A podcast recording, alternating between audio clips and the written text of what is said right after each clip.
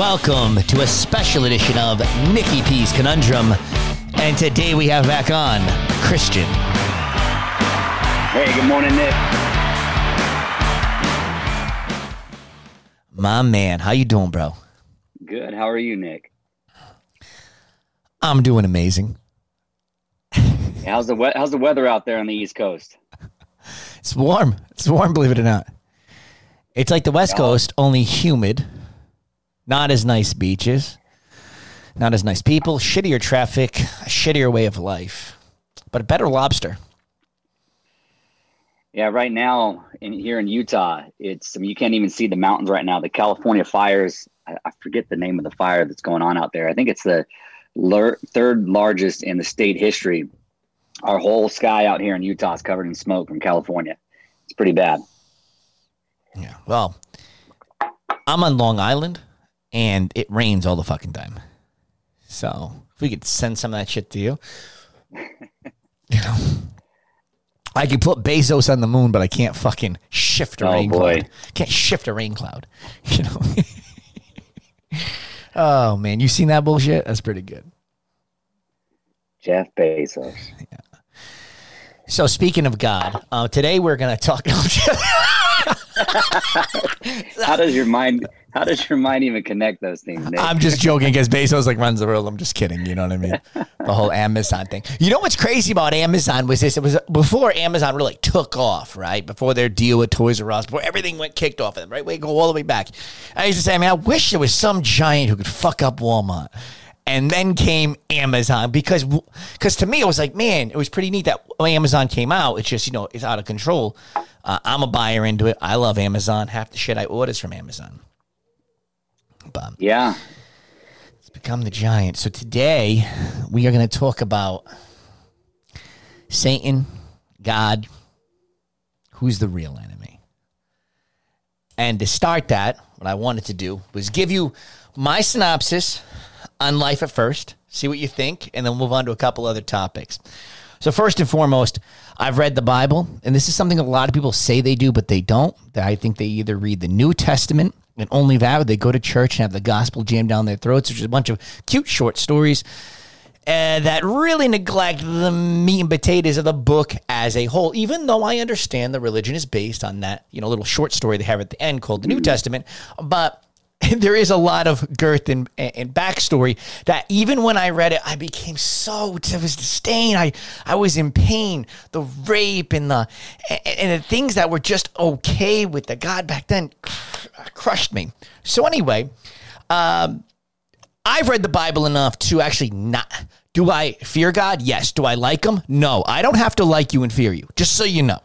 And I don't like him, and I do fear him. Guaranteed.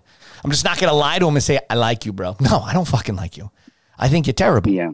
But I'm also afraid of you. It's kind of like the bully next door. I know he's taking my lunch money. I don't fucking like him. Still scared of him. Still gets my lunch money. Uh, and I think the two reasons, though, why people don't believe in God is because I think that that narrative they get in church, that New Testament bullshit, is that they hear it over and over again, all these happiness, and they get this false idea that God is some sort of Superman. That God, if there was a God, they'll say, if there was a God, this wouldn't happen. They need to read the book.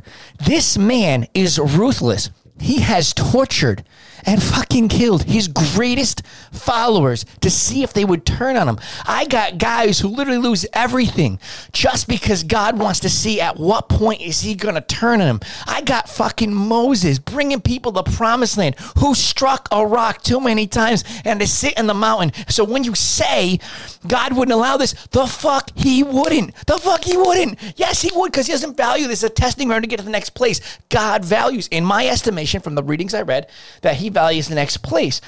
And the only other reason I think that people don't uh, believe in God or say they don't is because they've done enough bad shit in their life. They want to be held accountable. It's kind of like if I do enough bad shit, I don't want to go home and see my dad. Why? Because he's going to fuck me up with a wicked stick. I'm better off saying there is no dad because I don't want to deal with the punishment uh, that's coming to me. But society in general, I will concede, is better with a God. It's kind of like when you can threaten your kid with Santa Claus. If you don't believe in God, still say you do. Why? Because a higher power, someone gonna hold you accountable. It's kind of like a mom say, I'm gonna tell you, daddy. Why is that scary? Because eventual power. You kick the man out of your life. You have no one to. You've, you already taken out God. You took out the father of your child. You got nothing. Kid knows Santa ain't real. Kid's gonna run rampant and be a fucking asshole and shoot up a school in ten years. And that's not my fault. I tell my daughter there's a God, right? So anyway, I believe society is better with a God to believe there is an ultimate power that will um, hold you accountable. But make no mistake, and you can refute this in a second if you want to. But Jesus, Son of God, you know, he surrounded himself with what? Prostitutes, tax collectors, some of the worst people. And one thing that really fucks me up, and that a lot of believers have to understand, is that God values the sinner over the 100% saint. And I only say that because there's a story in the Bible where a farmer, and correct me if I'm wrong, has the two sons. They're going to get the inheritance. When he's long gone, they're going to each split the farm and they're going to be good. And the one son just doesn't want to wait for dad to die. He wants to live his life, and dad gives him half the inheritance. He goes out there, he spends it on all the wrong things, comes back broke, and his dad allows him back in. He has a big party for his son for coming back, and the one faithful son looks at his dad and he says, Dad, why? I never left you, whatever. There's no big party for me. And God believes it is harder to sin and come back than to never sinned at all. So, with all that that I said, in my synopsis of it, with God not being Superman, right? Torches his best. Moses, all the way down to we focus on the gospel. I just want to hear your take initially. Yeah, so the the Old Testament is definitely a little bit difficult to navigate through. And there's there's something that some people refer to as the velvet thread. Being able to exposit the Bible and, and understand the the culture to which it was written, the time it was written, and just the, the different literary forms that are used in the Bible, you have to use use those ideas to help you properly discern what the text is being is actually saying.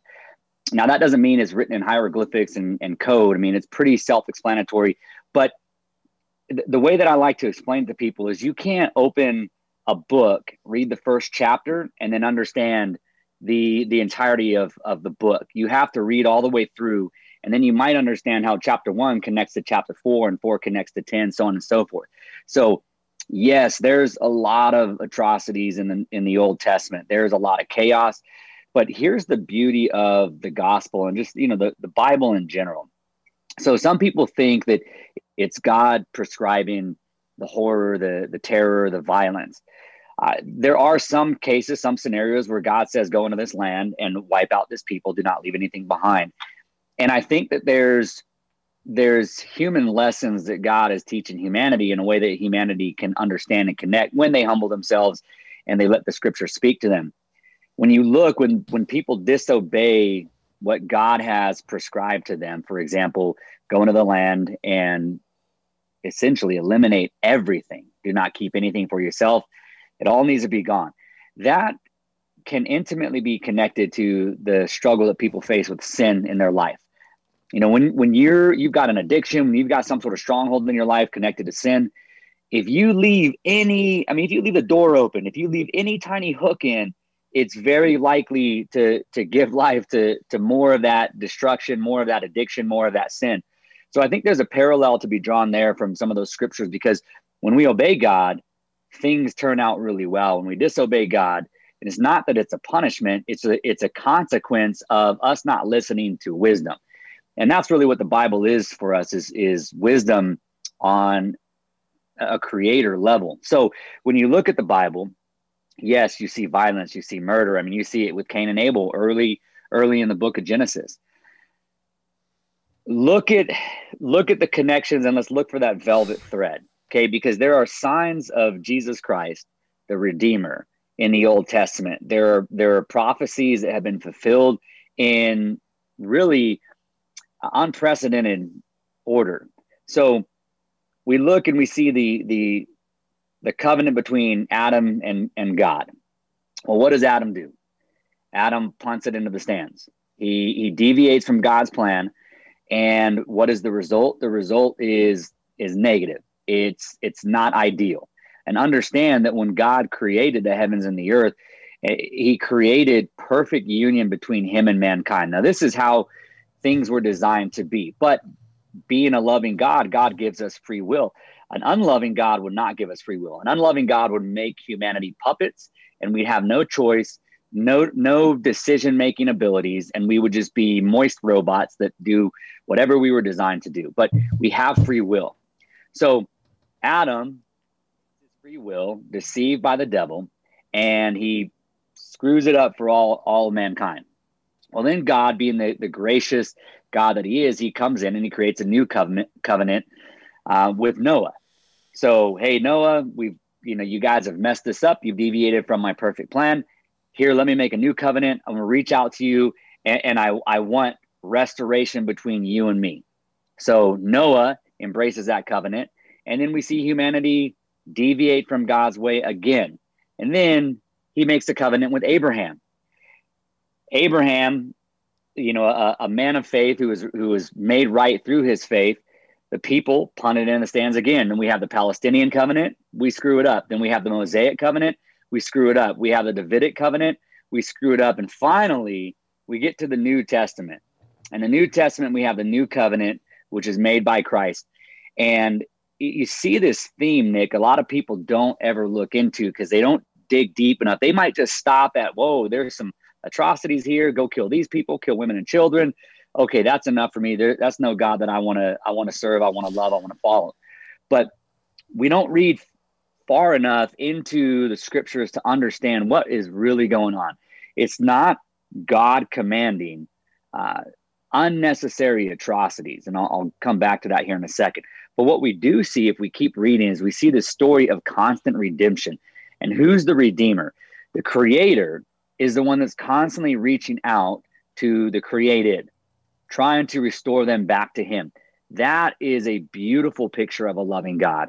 So much so that, the grace that flows from God's heart is I will send my own son to die on the cross, to, to be, uh, to pay the penalty that mankind just cannot. And and now the new covenant, which is the final covenant, uh, it, it it essentially it doesn't eliminate the law, but it does what the law could never do. Because none of us, and the Bible says this, there's not one righteous, not one, and all have sinned and fallen short of the glory of God. None of us can actually live up to the expectations of a righteous, holy God. So we can never do it. And that's why there's these constant covenants that are made, but we continue to punt it in the stands. But now with the new covenant, with the fulfillment of Christ.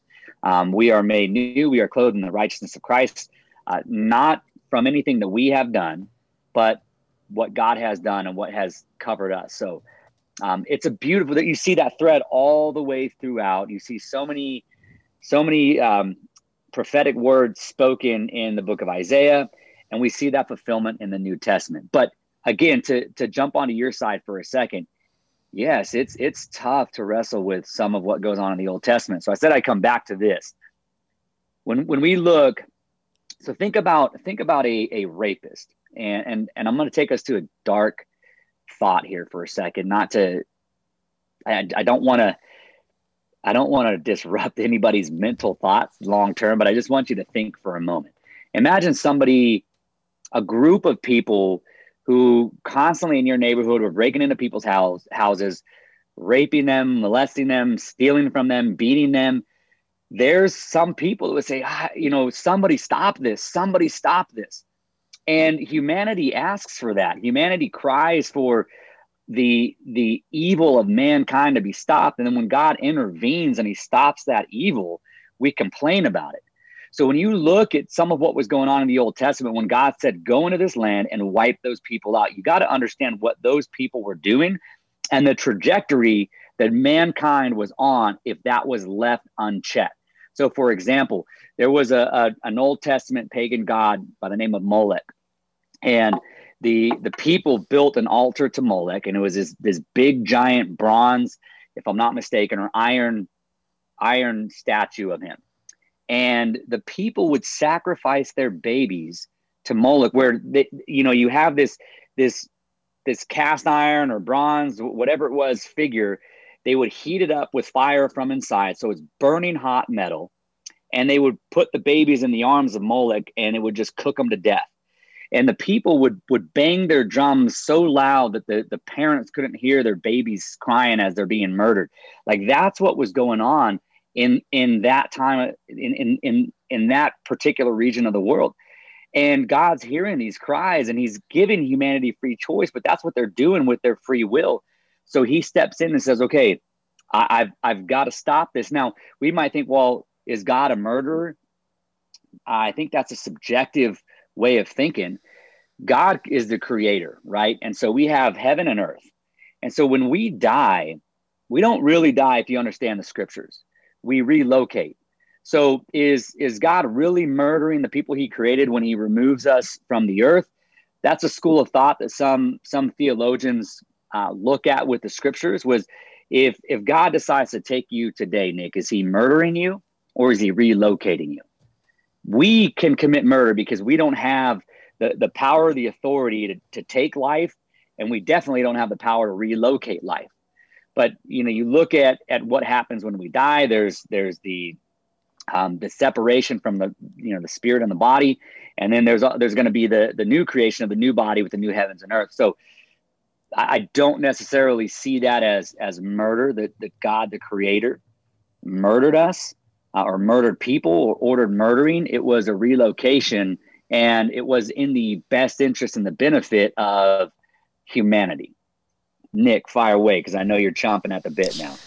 Bro, I'm glad you said a bunch of that shit because here's the deal, right? And then the whole point of this was Satan, a God, who is, you know, the real enemy. You talked about if he takes you out of this world, right? That if is that murder and all this. Well, Here's the thing. Before I cast judgment, which I'm not supposed to, but I'm going to fucking do it anyway, on anybody, right? I like to look at the whole picture. Now, I think it's important to understand that if you do read the Old Testament, I don't think there's much argument to the fact that God could be most readily described as very unforgiving.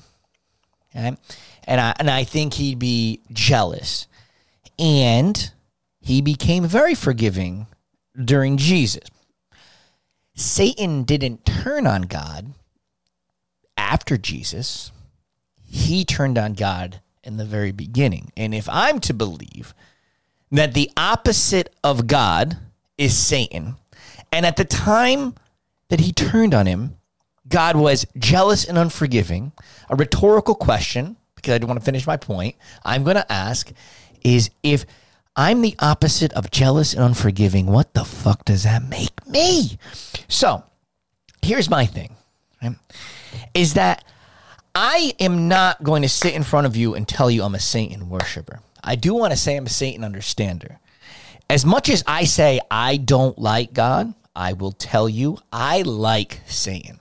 I like Satan a lot but I don't worship him. Like I like you a lot. I don't pray to you. I like you a lot. Same way I like Satan a lot, right? I don't worship him. I just genuinely like him. And here's why I believe that Satan in all this is the good guy. I believe the Bible, as I read it, I understand there's also propaganda, just like our history books, right? Are people going to write it a certain way? I'm pretty sure if Satan had his chance to write the book, things would have played out just a little bit differently throughout time. So, going to the beginning, God creates these little creations, this little people, right? And at the end of the day, what he's going to do is if they don't worship him, he's going to end them. And Satan says, wait a minute, this shit's fucking crazy. I'm going to go rule in hell and I'm going to take the souls and burn them. Now, let me tell you something. That doesn't sound too off of what God's doing. In fact, if anything, he's helping God's cause. I think it's more believable that Satan says, I'm just going to give him an afterlife with me. And God doesn't want his people to turn on him and go to Satan. So he has to say, he has to have propaganda to say, if you go with that motherfucker, he's going to burn you. Well, how is that even turning on you? Why wouldn't it be just a better idea? Hey, man, I'd rather just end them. Why don't we just give them an eternity that's really, really shitty and make them burn like those babies in the cast iron hands? So I believe that, but, but let me tell you something. And I probably shouldn't say this, but I'm going to say it, right? I think of Constantine. You ever seen that movie, Constantine? You know what? I haven't with uh, Keanu Reeves. Oh, it's amazing. You see, he said that at one point in the movie, because he does retract it, but at one point in the movie, and I understand, he says, you know, they say God has a plan for all of us. God doesn't have a plan. He's a kid with an ant farm. He's not planning anything. Now, I say that to you because, Christian, I'm going to tell you something. I've prayed both ways. There's one way I pray where I feel like I'm praying on a, a lucky rabbit's foot, where no matter what I ask for anyway, it's still going according to a certain plan, and it generally doesn't fucking matter what I pray for because God has his plan. There's a place I don't like to go to.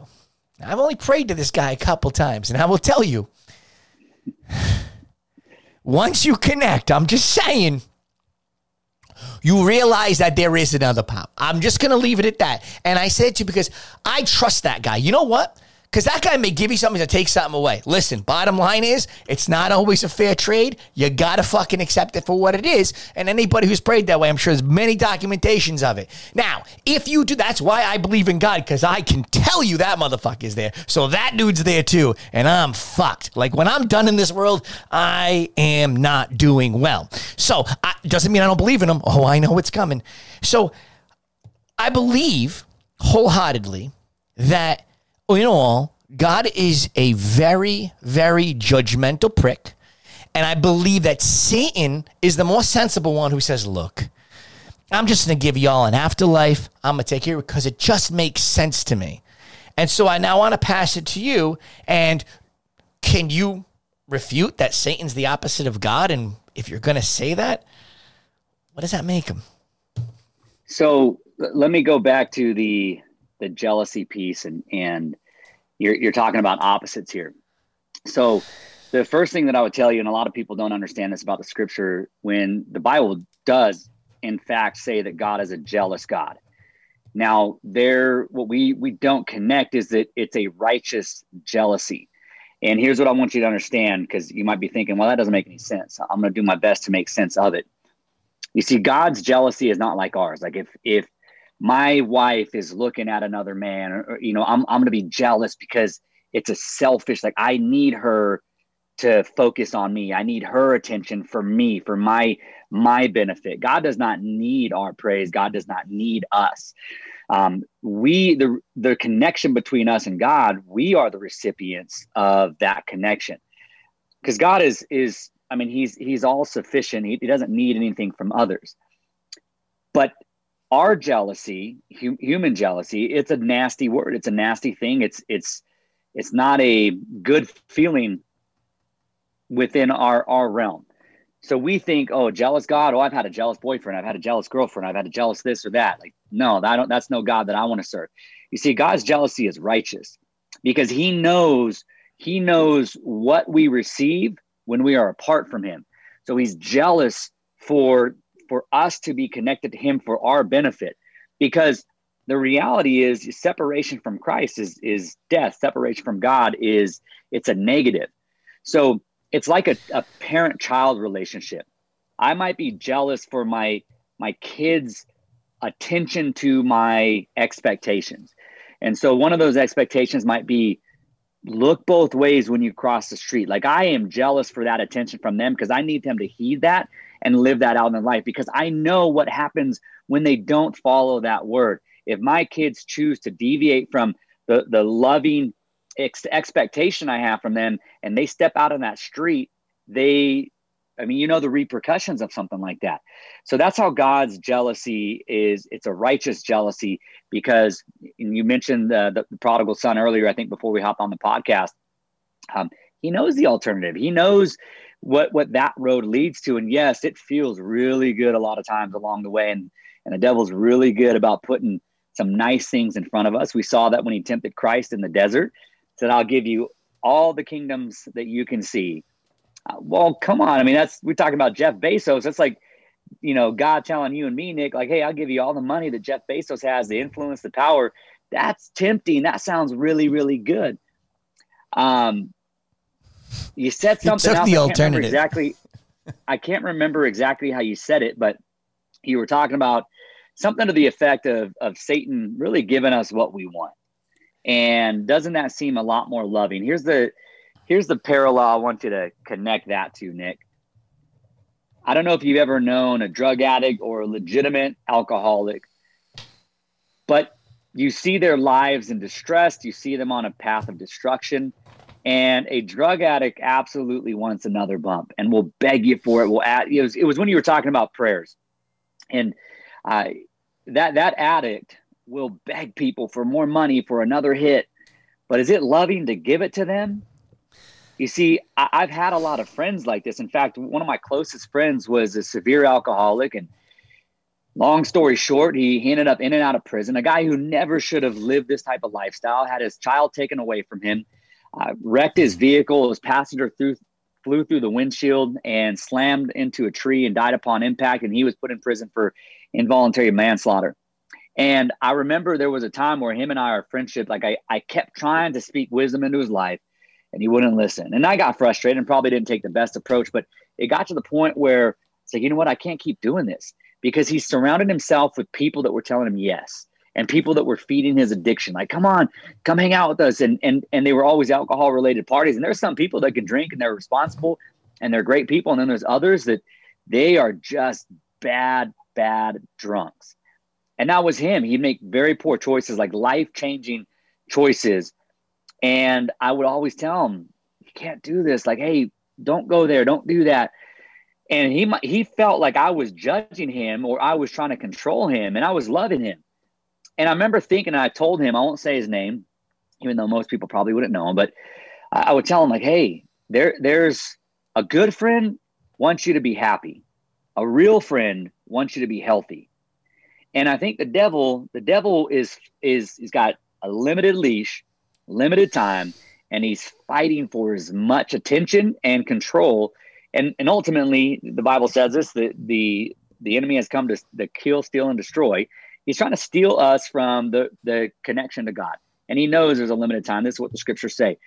And so, how do you think about a separated family? Like, how do you get your kids to want to live with you as opposed to living with the other spouse a lot of people they they they buy that that child's love. And that's essentially what what the devil does with us is he will give us that extra hit. He will give us that bump but that's not necessarily what's best for us. We want it but that's not necessarily what's best for us. And i think that that's important to understand that we can pray for whatever we want to pray for. The bible invites us to do that to you have not because you have asked not. Uh, but there's a connecting scripture to that in and that is ask in alignment with God's will and God's design for us because he knows what's best for us. We know what we think we well, we think we know what we want, but God knows what we need. And that's that's the greater of, of the two, a need and a, a want, very two different things. I think the value though, you see, here's the thing. Here's a fundamental difference between God and, insane Lucifer, right? Can we call him Lucifer? Is that what is that okay still or no? Yeah, of course. Okay. I didn't I didn't know. All right. So my man Lucy, right? Check this out. Is they value two different places, right? The disconnect is God values that next place, right? Heaven. That's where it's all one. Lucifer disagrees. He values here and now. Because here, human beings, we have this superpower that God gave us that the angels don't even have. And that, my friends, is free will. And that is exciting to Lucifer. God looks as a testing bed. Lucifer loves this, this place. And understand this. This is something I want to pass to you. Okay? Give you a scenario. Say you're my brother. We're good friends. Right? Get along real well. Been tight since birth. And I take you in. I say, Christian, guess what I did? Look at this fish tank. I created these little fucking beings in my image. And if they don't fucking devote their life to me, they don't worship me and thank me for fucking opening them up and putting this fucking fish tank, I'm gonna fucking end them. What would you say to me? You call yeah, me a sick fuck. Tell me the truth. Yeah, that's tough. No, absolutely, Nick. That is. That's what that's your dude did. That's what your dude did. Own it. You got nothing. Oh, I thought you were. No, I thought you were, thought you were you know what I love though? Here's what I love. I do love. I love Divo. Uh, I think it's Divo Christians, right? People like you. You know why? Because you always have this this twist, like all around the bend answer for everything, right? It's never direct. It's like, well, if you read this and the links to this, and if you go left on Third Street, and it's like, bro, and I, I, I get it. Maybe it can't be that simple. Uh, so I tell you what. Well, uh, do you have anything from to the third point then? Yeah, the the you're absolutely right. I mean, there's you can't just read one thing and it and it gives you an answer to the greatest question in life is why are we here and and what do we do with this life? Like there's a lot that connects that. It's not just a one one sentence said and done type of phrase and and it is important to to really dig into the scriptures and understand it and, and view it holistically because one chapter it's it's just not going to get you there. But going back to what you were saying it, it is it is tough you know the bible the bible gives us insights as to why god created us. But to be completely transparent and, and honest with you that's a tough one. Like you know it is it's it is a very logical question to ask but why did god create us? With what we know of creation that god created us to obey and glorify him and separate or, or, us deviating from the righteous expectations of god results in permanent death. Well that's that's tough to wrestle with and you you paint it in a very gruesome way which is it's it's understandable very understandable that on the surface we can look and say well there are a lot of people that are miserable in life. There are a lot of people that, that battle depression anxiety and and suicidal thoughts and and they they hate the life that they live. So there isn't enough for us to really question well why? Why did a loving god create us in the first place? And and as a believer i've had those thoughts at one point where i ask well why didn't god just create us? You know if we, we think about this the second coming and we think about the the second heaven and earth well why didn't he just create that I, I don't know i don't think the scriptures i could be wrong I don't I don't know if the scriptures do a good job really answering that. I'm sure if I, I dug deeper, I can probably find a little bit more insights, but that's one that I don't think I'm qualified to to answer in the most appropriate manner because that's that's still one that is tough to to answer at you know where I'm at in, in my faith journey. But it is tough. It's a valid point to to consider, Nick. Yeah. And uh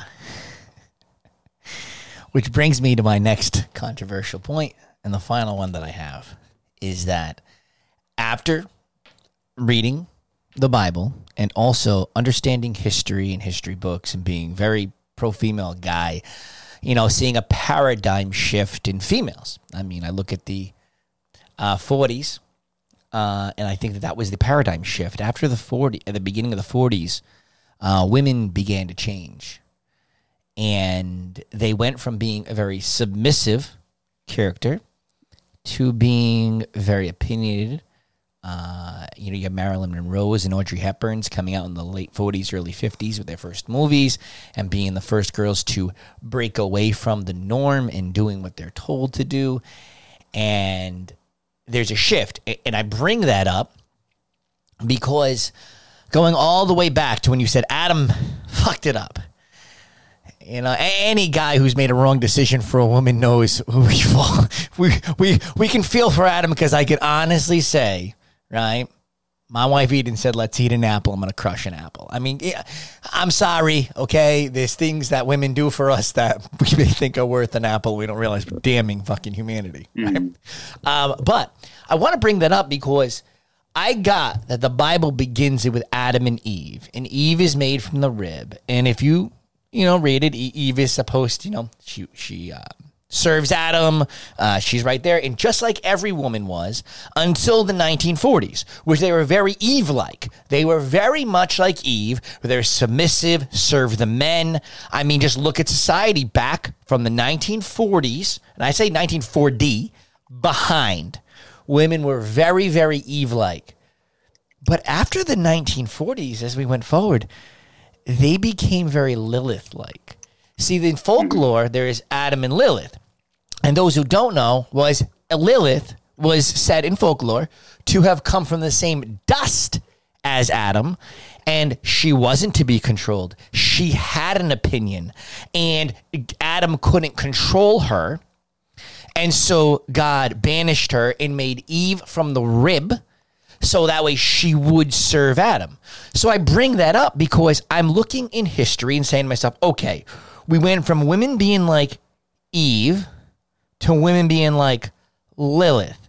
So what happened in the early 1940s for this paradigm shift? And then I see a man died by the name of Hitler. Now, I know that the Bible teaches us that the end of times comes the mark of the devil, that the Antichrist comes up, almost bands the world together. Um, the end of times isn't good. I mean, God's going to come back, judge the living and the dead, and those who are still alive wish they were dead. And then I look at Hitler and I notice some things that he did. Hitler was murdering, by and large, mostly one type of person, being the Jews. Now, did they kill other people? Absolutely. But the Jews, the Jewish people, were the main people he was trying to kill. And what was he doing as he banding the world together? He was ushering them into these places and killing them. Hell, there's even there's even inscribed in the walls of some of these concentration camps that said, "If there is a God, He'll have to beg for my forgiveness." And maybe just maybe we're looking at it from that point of view of being a very bad thing. But what if I told you, maybe just maybe, Hitler was trying to protect the Jews? You see, he knew the end of times was coming. The mark of the devil, the swastika, it's all there. And Hitler knew that he needed to kill the Jews, not to hurt them, but to protect them. Because he didn't want his people, because when Jesus was alive, he was called the king of the Jews. He never said he was the king of the Jews, he was called the king of the Jews. Right? And he's trying to now kill the Jews so they won't have to be part of the end of times because he knew it was going to be wretched. And so it was written and it was should have been. However, something I alluded to before is that we were given a superpower called free will. Now, I don't think that God ever assumed that we would use free will to create a craziness. See, we're all separated, all the different races, all different places um, into their different countries. And sure, the Moors went out and they they traveled and they raped, pillaged, did their thing. But I don't think what was ever on the table was the free will where this dude named Columbus would think he sailed around the world, called a bunch of Native Americans Indians. We never stopped calling that to this day, even though he definitely wasn't in India. The Brits get pissed about a little tax on tea. They jump in ships. They sail on over. The Puritans are done being persecuted. They head on over too. Before you know it, they cultivate a society where all the different countries send people. And suddenly, what could have been another Africa or a third world country right, would, is now this superpower. And God wouldn't intervene when Hitler came over because, because he didn't want to interfere because he gave people free will. So now he has a choice. Do I stop the end of Revelations? Do I stop um, it playing out and, and stop free will? Or do I let it play out? You know why? Because I gave them free will. Free will versus my word. Let them fight it out. And whatever happens, happens. Because here's the thing the second coming of Christ, stop waiting for it. My argument is it happened. It was Hitler and he was supposed to bring everybody together with a skewed vision of the cross, became the mark of the devil. It was all just a ploy. He comes on over, and God again, just like when he was strapped to them boards and he said, Why have you forsaken me? Again, he'd ask the question because God again did not take him. He allowed free will to take over. The people had won. They got more time. They headed out. And all of a sudden, 1941, Hitler's dead. The second coming of Christ was thwarted. And here's what I got, Christian. As soon as that happens, the only thing that's left is Lucifer. And the first soul he ever got, according to folklore, was Lilith. And suddenly women were no longer cut from the cloth of Eve, no longer cut from the rib. They were now cut from the same dust as Adam. And that's why women today would never submit to the ways of yesterday.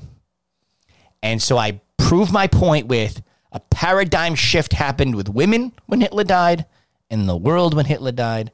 I believe the second coming Christ happened. It didn't make it, and we have got more time. And God, my friends, it ain't Lucifer. The ruler of this world's a woman. Are you scared yet? Your your your take. okay, so I'm gonna give you one one scripture that I think refutes that completely. And I think all it takes is one. Okay, because here's the thing about the the revelation of the Bible, revelations of the Bible. They have to be consistent to the T. And when you look at the test of a prophet, well, how do you test whether or not a, a prophet is of God or not from God? You test it against the scriptures. So all it takes is a a lack of alignment with the word of God and we know that that is not true. So here's the scripture, Galatians 3:28. That's and I'll pull it up for you in fact, Nick. Um, Galatians 3:28 is is you look at what Hitler did and you said it yourself. That who was Hitler's primary target? I mean overwhelming an overwhelming fashion who was his who was his primary target? The Jewish. It was the Jews, right? Yes, so sir. I'm going to pull up Galatians 3:28 here because I want to read it to you real fast. It's a short short scripture. Very simple though. And I just want you to to let this resonate with you for just a moment and then think about what you just said. Okay? There is neither Jew nor Greek, there is neither slave nor free, there is no male and female, for you are all one in Christ Jesus. Okay? So, there there is no separation between ethnicities genders regional parts of the world we are all one created in the image of god and so that you have you have to connect that to the judgment and and the seven seals and and what goes on in revelation so christ the second coming will not be christ coming to judge just the jews but all of mankind, all those that are apart from Christ. So, to me, very simple in my mind, there's no way that Hitler could be Christ for a number of reasons, but one being it completely goes against Galatians 3:28 because there is separation in Hitler's eyes. Very very clear separation in Hitler's eyes, which is what motivated him primarily uh, to to murder millions of Jews. So we know that he was target fixated on one type of people. And his people were protected. That's not the way Christ works. Clearly Galatians 3:28 is in opposition to that. The other thing is that Hitler for for Christ, Christ absolutely is going to come. The Bible tells us about the you know Christ the conqueror, Christ Christ the servant, I'm sorry, and Christ the conqueror. So we've already seen Christ come in humility, as the suffering servant. We see that in the Old Te- or in the New Testament. Christ will return as a conquering king. And this is where the Jews really got it wrong in the Old Testament. This is where the Jews had a hard time accepting Christ, is because they were expecting a militaristic uh, Messiah. And they were they were under the impression that there were two, essentially two Christs. One would be that uh, that warrior, that conqueror. So the Old Testament prophets didn't make it clear that you know the distinction between the two comings, the first coming, the second coming. And you can read that in Isaiah 7:14 and, and Zechariah 14:4. And as a result of these prophecies, uh, the, many Jews they had a hard time understanding the suffering Messiah because they were expecting a conquering Messiah. So they overlooked him because they were looking for something very specific. They were under oppression. And when Christ came the first time, uh, he one he didn't reveal himself till later in life because the timing hadn't been right, and he came for a very specific reason, and that was to serve and to to be the atonement for humanity. So, is Christ going to come back and be a conqueror? Absolutely. If you you want to really get scared, read read Revelation six and talks about the the seven seals of judgment and so I don't think that we've seen anything like what the Bible describes as the seven seals of judgment. Like Nick, it is going to be crazy. And that's where you, you know, you, you look at the the rapture. Um, those that are are believers, they will be taken with Christ, and thousand year period essentially, and, and the the seven the, the judgments what the Bible says in Revelations is that those who were not believers, those who had not accepted Christ as as their personal Lord and Savior, they will have another opportunity. And we again we see that consistent, right? We went through all the covenants of the Old Testament, New Covenant is is completely fulfilled. But there's another opportunity, and this is this is grace, Nick. This is mercy. So in those last days, it is going to be very, very, very hard for somebody to put their faith in Christ because of the opposition that's going to be placed against them. Whereas right now, with the world we live in, Nick, it's I would say it's relatively easy, especially for us here in America. It's very easy to put your faith in Christ. Uh, we have so many comforts for one, but there's not a whole lot of persecution, and the world isn't in utter chaos the way that it will be when when the seven seals of judgment are poured out and God talks about pouring out his wrath, uh, like, like if you imagine a, a, bowl of wrath poured out on people. So I don't think we've seen that. Sounds like a great guy. Sounds like well, it, it's but yeah, it's it's uh when you understand the righteousness. I mean, look at the the Old Testament where God is so righteous that we can't even look him uh, sinners like us. We can't even look at him face to face because his righteousness is it's something we can't even comprehend and it's something that would just utterly destroy us. Now sounds crazy but this is what we have a hard time understanding because we're we're stuck with our our finite abilities to reason things that are otherworldly. So anyhow but yes is the wrath going to be poured out? Absolutely it is but there's still grace and there's still mercy available to us. Just understand it is going to be harder to receive that grace and mercy in the last days and that's why it's like you know, you have missionaries, you have, you know, Bible thumpers. You go back to the to late '90s, early 2000s. You know, people were called Jesus freaks because they were adamant about going across the world and spreading the gospel. Because believers understand that, hey, listen, make this decision now before it's it's really tough to make that decision. Um, all those things, I don't think we've seen them play out in history. And I've heard I've heard Christians you know, for the, the entirety of my life, like, oh, the Lord is near, the Lord is near. We don't know. The Bible tells us that uh, he's going to come like a thief in the night. We won't know. And I remember hearing that growing up all the time that, you know, are these the end times? And every time it seemed to be the end times because when something goes bad in the world, we start thinking it's the end times. Nick, when you read the book of Revelations, like I think that we will know if we're in the end times, but we will still have that opportunity to accept Christ as our Savior, but just understand it's going to be a lot more difficult in those days. And then you have that thousand year rule, and essentially the, the, the devil is is seized and locked up for that thousand year Christ on earth, and then he's re- released again, and then you have the the creation of the new heaven and the new earth.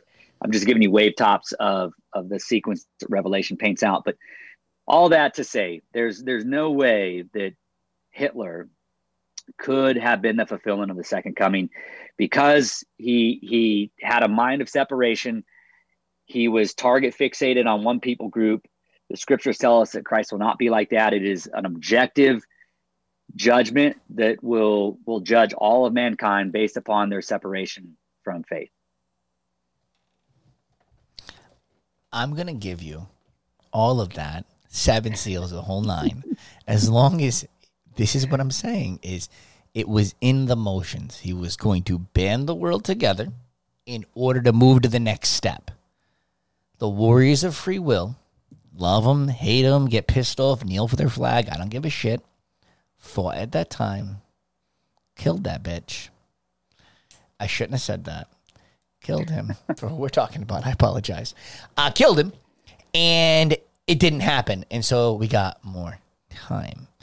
Now, I, I, I just see the paradigm shift. I do. And I understand what you're saying. But at the same time, I think it was all in process and it's just not. I, I just wouldn't wait for the second coming. I think they both packed their bags. They're out. Right? There's a, there's a, there's, there's a new sheriff in town. All right. So, that being said, do you have any closing arguments? Anything you wanted to pass on before we uh, attempt to close this one out? Yeah, just one more thing. You had mentioned you're talking about Satan Lucifer the devil, about being more focused on the here and the now, which mm-hmm. for us, that feels a lot better, Nick. I mean, again, I'll, I'll be completely transparent with you. I think I owe that to you and everybody else. It is hard to not think about, you know, life after death. And you're absolutely right that the devil from the beginning has been whispering subtle lies. It, it's same tactic, same tactic from the beginning. You're about to say something. Well, yeah, what I'm gonna say is this, man, is that because here and now you have this thing called free will. They don't have that in the next place. Let's not forget that. That is a this in place thing, right? Angels no, we, don't got it. That's why they envy it. No, we will still have free will, and the angels have free will. Think about this, Nick. The, if the angels didn't have free will, how did Lucifer fall? How did he rebel from heaven? Well, he, he was one of the first couple creations. I mean, you know. But if he didn't have free will, how did he fall? He did. How did he rebel? Hey, man, do you believe in Michael? Do you believe in the two archangels or no? Yeah, yes. Okay, cool. Yeah. Well, I'm pretty sure that they were basically created like the same as God. He realized he fucked up and didn't do that again. That's why we were created the way we were. And we but were even given free that, will. Can you agree that that Lucifer and the angels, the third of the angels that fell with Satan, they had to have had free will in order to make a decision to rebel from God? Then, yeah, yeah, I agree. So we will we will still have we have free will now. We will have free. So then we can make it to heaven and then lose our spot in heaven because I decided to. uh No, the the difference with the second heaven and earth mm-hmm. and and our our restored bodies is you see the reason why we sin nick is because we we we feel we have unfulfilled needs. Think about it. Why do we sin? Money power sex. We feel like we don't have enough and we feel like we don't have circumstances feelings goals. Yes. So we when when when we are restored to the new heaven the new earth we will not have those unfulfilled needs. We won't have um, it, there's there's a fullness that occurs. You know, there will be no wanting, there will be no needing. So we won't have that that pride and that desire to rebel anymore because every need will be met very differently. And so going back to what I was saying, the the here and the now, yes, that's easier for us to focus on like ah, man, I just want this and I want that. And, and, and even as a believer myself, like there's things that I, I really, really want, but I know that it's probably not a, a, a faith-based want that I have. It's more of a flesh-based want. But what I wanted to get, I just wanted to give you one more word picture here for you to think about as we get off this, this episode. The devil absolutely is focused on the here and the now because he has to be. That's all he has. That's all he has is, is until this the second coming and the, the the new heaven and the new earth, that is the only time the devil has. So he has to be fixated on the here and the now. And so what does he do? He dangles all of these things in front of us, just like he did to Christ, just like he did to Adam and Eve. He hasn't changed. He hasn't changed at all. It's always, ah, did God really say that? Or surely you won't die if you eat of this this fruit. And look how delicious. I mean, that's the one thing you, you feel like you don't have that and you need that. Go get it. It's the same lie, it's the same whisper. That's why we sin, is because we feel like we have these needs that haven't been met. So he has limited time. Christ does not. God does not have limited time. God, God has eternity. And so this is what I'd encourage you to, to, to focus on. If you're an infant in the womb and your greater focus, your greater priority is getting something in the womb, you know that in nine months, you have about an 80 year span waiting for you. So, what is smarter for you to focus on? The, the that nine month you know is going to end, and that's it's it's a fraction, it's a little tiny blip on the entire radar of your life, or are you going to focus a lot more intently on those things of life after the womb? Now, granted, we don't have that ability to think about those things in the womb, but that's that's the thought problem. When we're in the womb, we don't know what exists on the outside. And so it's easy for us to think, well, I need this and this and this and this and this in the womb. This earth is the womb for us, Nick. It's it's nine months compared to the 80 years that we're going to spend after we exit the womb. So the devil is all the time that he has. He has to focus on this. He puts that in front of us. He he plays upon our our human nature, our sinful nature. God's looking at the greater picture, knows what we need because 80 years compared to eternity, I mean, Nick, you can't even put the two on a scale. You know, I, I think that what it comes down to is I think he just values it because it's neat, it's new, it's God's creation. He sees it in a different way. And I don't honestly believe he's trying to hurt. Just like, look, y- you want something, I get it. If I was you, I'd want it too, right? Test the water. And then just know that if anybody doesn't know how they're written is, I'm gonna give you some here, I gotta take some here. And it is what it is, right? You know, I'm not exactly God, I'm a barterer, right? He's like a pawn shop. You know what I'm saying? Like, you know what I mean? You're gonna give a little to get a little. Right. Be careful who you pray to. You might just get what you want. You might not like the exchange. There is no return policy. Uh, it's just it's That's just true. they didn't make return policies back in his creation. That's true. Yeah. so, but no, I'm just saying be careful. I hope I didn't entice anybody to go a certain way. I'm just saying be very careful, right? Because, uh, oh boy, um, shit can go wild in your life. Or maybe you just believe it, right? Maybe it's all in your head. Who knows? So, anyway, I do appreciate you coming on. Um, it's, it's been a pleasure. It's been a long time coming. And uh, this. Oh, wrong button. This has been an edition of Bees Conundrum. Nick, thanks again. We got to do a follow up. We do, we do. Uh, in a hundred years, when you realize your boy's not coming back, It's fun because you know, Nick, you you do have you have some. I know you like to poke and you like you like taking that road. Well, let me just see. You know, the the alternative view, which is fun with you because you do have a valid perspective when you play the devil's advocate. So that, that was fun. That was fun. I wish I would have had had a little bit more um, scriptural talking points for you, but that was fun. it was.